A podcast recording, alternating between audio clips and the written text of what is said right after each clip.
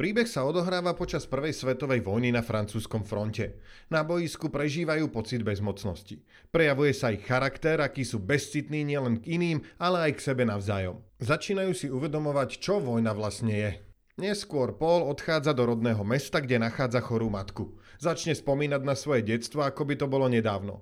Uvedomuje si, že jeho život už nikdy nebude ako predtým. Po návrate na front sa dozvedá, koľko ľudí zomrelo. Na fronte Paul so svojimi priateľmi rozmýšľajú o príčine a vzniku vojny, ale hlavne o tom, že je nezmyselná a zbytočná. Uvedomuje si, že nezabíja nepriateľov, ako im tvrdili velitelia, ale takých istých ľudí, ako sú oni.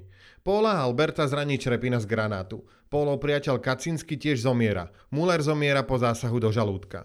Na fronte sa začalo hovoriť o prímerí. Ako posledný zomiera Paul s úsmevom na tvári, keď z rozhlasu počuje na západe nič nové.